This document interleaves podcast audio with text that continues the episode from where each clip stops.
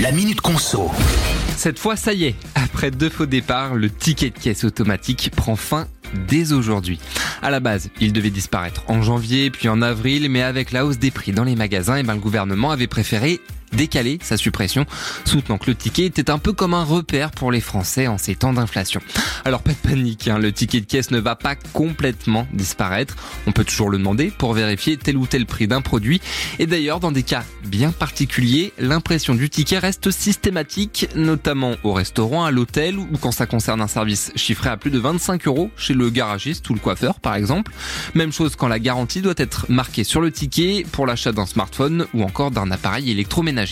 L'idée, c'est bien sûr de réduire les déchets parce qu'il faut quand même savoir qu'on imprime environ 12,5 milliards de tickets de caisse tous les ans en France, soit à peu près 25 millions d'arbres coupés et 18 milliards de litres d'eau consommée selon Bercy.